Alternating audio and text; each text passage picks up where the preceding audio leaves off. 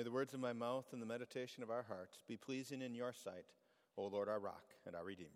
Amen. Fact God is in control. Agreed? Then why do you worry? Why do you make decisions or not make decisions and just act in a way that says that He isn't? Fact God has given us all that we have and tells us to give to Him first fruit and sacrificial and, and, and, and serious and trusting offerings of our money for His work. He uses numbers like 10%. And He promises that He will provide all that we need when we do that. Agreed? Then why don't most of us? Why are we $35,000 behind our, our offerings budget this year. Fact God deserves our praise. He made us and gave us our voices that we may give him glory. Agreed? Then how could cursing or gossip or vulgarity ever cross our lips? Fact. God loves us. He has done everything for us. Agreed?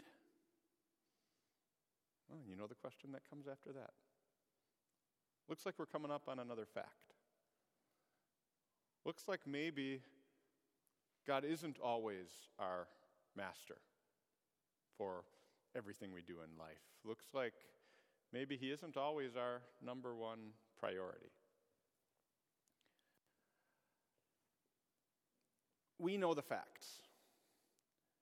As Christians, we know what our priorities should be, even what we might say they are. But we also know that we are living in a world that has conditioned us to a whole other set of priorities. We are living in a world where normal is a problem. Normal leads to hell. And God doesn't want that for you. He doesn't want you to be following a set of priorities that leads you away from Him because this world has a whole different master. Ultimately, it's Satan. And the tool that he uses in our society certainly is money. So, Jesus' hard truth for you is this you cannot serve both God and money. And that's a really good hard truth because money is an awful master. But, Master Jesus, what he tells us to do is good and it is for our good. So, in Ecclesiastes 5 today, Solomon walks us through a, a, a, a case study in this. You cannot serve both God and money. Solomon was an old man when he wrote Ecclesiastes. He had been there, done that for just about anything you could name on this earth. You probably remember Solomon, right? The, the richest, the wisest, the most powerful, the most blessed, the most respected man in all the world. He had experienced the best of everything this world had to offer. So now, here, as his days are winding down, he teaches us what he learned. And if you've read Ecclesiastes, you know the word that he keeps coming back to meaningless. He says, all of this, meaningless. So, why do we pursue it so blindly?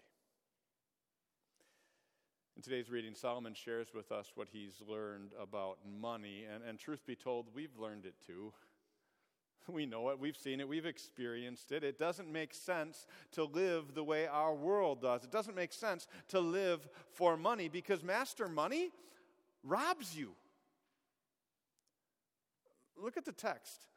Truth after truth, fact after fact. Read through those first few verses and tell me that you don't already know what he says there. We've experienced it. Look at verse 10.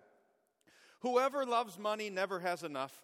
Whoever loves wealth is never satisfied with their income. Of course. John D. Rockefeller was once asked how much money it takes to satisfy a person. And he was the world's first billionaire. The richest man in the world said, always a little more. You might have in your mind the number that, you know, when I get that, then all will be good. But Solomon brings us back down to reality. This too is meaningless. And then verse 11 As goods increase, so do those who consume them. And what benefit are they to the owners except to feast their eyes on them? The notorious B.I.G. once rapped, Mo money, mo problems. The more you have, the more stuff to worry about, the more stuff you have to take care of, the more people you have to take care of to take care of those things that you have. And what does all of that stuff, what does all of that money really do for you? You're only wearing one set of clothes, even though you have all sorts of others. I mean, just, just that, that big pile of money, Solomon says, what does it do? Well, you can look at it. Is that really worth the cost? I'm sure you've heard stories about the, the mega millions winners who find themselves bankrupt and miserable. What did all that money do for them? And he goes on The sleep of a laborer is sweet, whether they eat little or much, but as for the rich, their abundance permits them no sleep. More money, more stress, more things to worry about, and Solomon says what that leads to no rest, no relaxation, no sleep. Even though they may have a scientifically superior bed, it is objectively more comfortable. Master money robs even of sleep. And he's still going. Verse 13 I have seen a grievous evil under the sun wealth hoarded to the harm of its owners, or wealth lost through some misfortune, so that when they have children, there is nothing left for them to inherit. Have you ever seen an episode of the TV show Hoarders? Where they go into the house and they see all these stacks of, of things and everything in the way. How would you describe the people whose homes they are exploring? I'm guessing the word happy is not the first one that made your list, and, and joy didn't get there either. They're, they're miserable. And then Solomon says, What, what about when, when you work so hard to build up your wealth and, and then one, one mistake or one crash and it's all gone? What then? All of that work and nothing. You don't even have anything to leave for your kids. That, that's awful. Master money is an awful master. And he keeps going. You know, we, we enter the world naked and we don't take anything with us. You don't see U Hauls attached to hearses. That's just not the way it works. And then you add to that that the pursuit of riches leads, he says, to so many lonely meals. I read that verse 17, I can't help but think of the, the proverb better a, a, a small portion of vegetables, so that would have been the poor person's food. Better a small portion of vegetables than the fattened calf. Or, I'm sorry, better a small portion of vegetables with love than the fattened calf with hatred. Master money is an awful master. He robs you. And the worst part is, he tries to get you to blame God for the problems that your pursuit of money causes. So it is really good when Jesus comes with his hard truth today and says, just don't. You can't serve both God and money. And that's where Solomon comes to in the last part of our text, right? After explaining how bad a master money is, he says, But I do know what's good. Look at verse 18. This is what I have observed to be good that it is appropriate for a person to eat, to drink, and to find satisfaction in their toilsome labor under the sun during the few days of life God has given for them, for this is their lot. So, in other words, while we are in this world, we will toil, right? Toilsome labor. Whether we're serving master money or master God, everybody toils. But notice the difference of perspective. Instead of seeing my work as the way that I make money, which will make work always frustrating, right? Because it will never be enough money to get to that number that keeps changing, right? It's always a little more. So, so instead of seeing my work as, as the way that I make money, he says, no, no, see the work as its own reward. Find satisfaction in what it is that you are doing. So then, instead of chasing after something that, that I will never catch, he says, find satisfaction in your toilsome labor. And notice he's not saying this is only if you have a really good, noble, glorious job. He calls it toilsome labor. Whether that is teaching a classroom of, of children or, or changing a diaper, whether that is collecting garbage or leading a business meeting, whether your toilsome labor is dealing with frustrated people or, or, or packaging a product, whatever your toilsome labor, find satisfaction in that. And then notice how. He says, because it is the lot that God has given you. Really, we're talking about the doctrine of vocation here, right? God has prepared you and put you in the place that you are and equipped you in the way that He has for you to accomplish your lot. And maybe that lot is something that very obviously helps all sorts of people. That's a wonderful thing, but maybe, maybe that's not your lot either. Maybe your toilsome labor is, is there not so much for for what it does to help others, but what it does to allow you to take care of those that God has placed in your life your family, your friends, your community.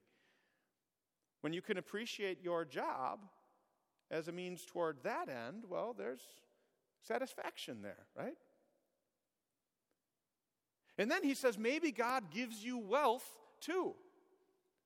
But I think we can kind of take the maybe off of it. We're living in America, right? I mean, if, if you've got an extra set of clothes, and I'm guessing that you have more than one extra set of clothes, you are ahead of half of this world's population. So, yes, God has given us wealth. So, look at what Solomon teaches us about that. Verse 19. Moreover, when God gives someone wealth and possessions, and the ability to enjoy them, to accept their lot and be happy in their toil, this is a gift from God. It's a gift. That's the kind of master God is. Money is a master that demands work in exchange for a wage. God is a master that gives freely. Think about the difference. Think about, think about where serving money comes from. How do we get there? Ultimately, it's pride, isn't it? Because money is a tangible way that I can compare myself with others, that I can see what I have accomplished, right?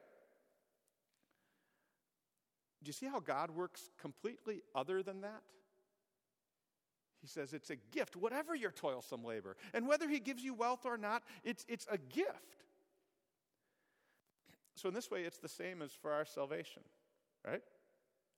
If we look at our salvation, if we look at our relationship with God as based on what I do or what I accomplish, we will always fail.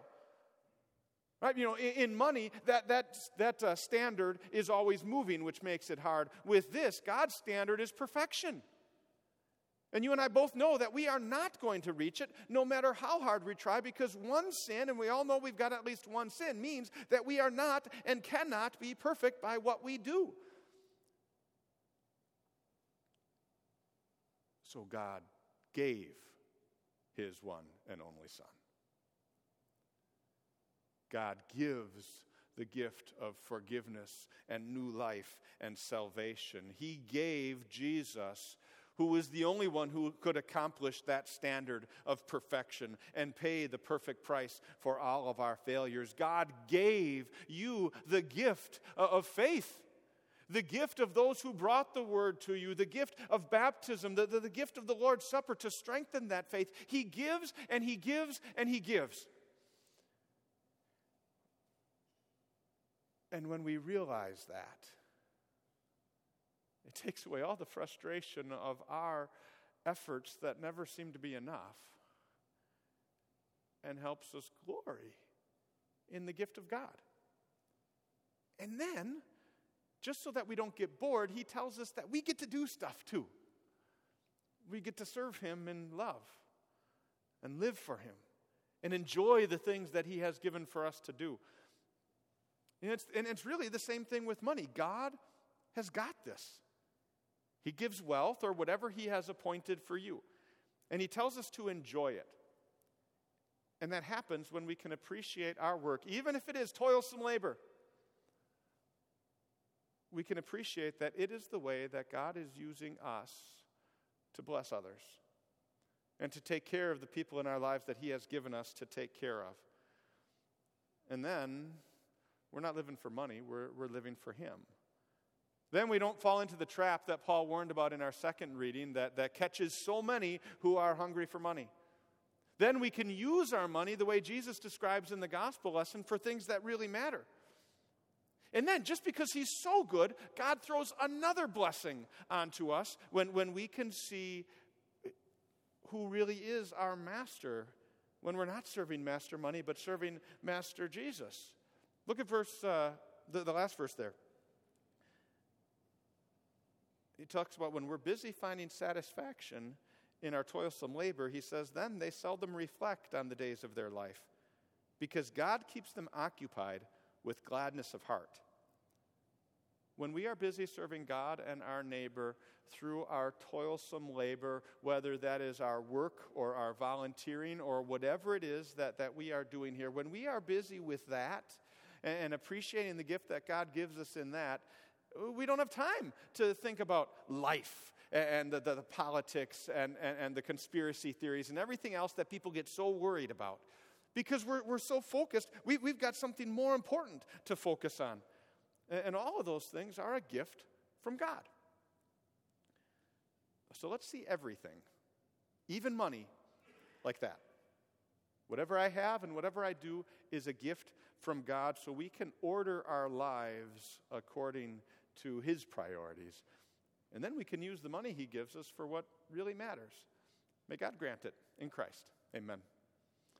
Remember the peace of God that passes all understanding, keep your hearts and minds through faith in Christ Jesus. Amen. Let's rise and confess our faith using the words of the Nicene Creed printed on page 14 in the bulletin. We believe in one God, the Father, the Almighty, maker of heaven and earth of all that is seen and unseen. We believe in one Lord Jesus Christ, the only Son of God, eternally begotten of the Father, God from God, light from light, true God from true God, begotten, not made, of one being with the Father. Through him all things were made. For us and for our salvation, he came down from heaven, was incarnate of the Holy Spirit and the Virgin Mary, then became fully human. For our sake, he was crucified under Pontius Pilate. He suffered death and was buried. On the third day, he rose again in accordance with the Scriptures. He ascended into heaven and is seated at the right hand of the Father. He will come again in glory to judge the living and the dead, and his kingdom will have no end. We believe in the Holy Spirit, the Lord, the giver of life, who proceeds from the Father and the Son who in unity with the Father and the Son is worshiped and glorified, who has spoken through the prophets. We believe in one holy Christian and apostolic church. We acknowledge one baptism for the forgiveness of sins. We look for the resurrection of the dead and the life of the world to come. Amen. You may be seated.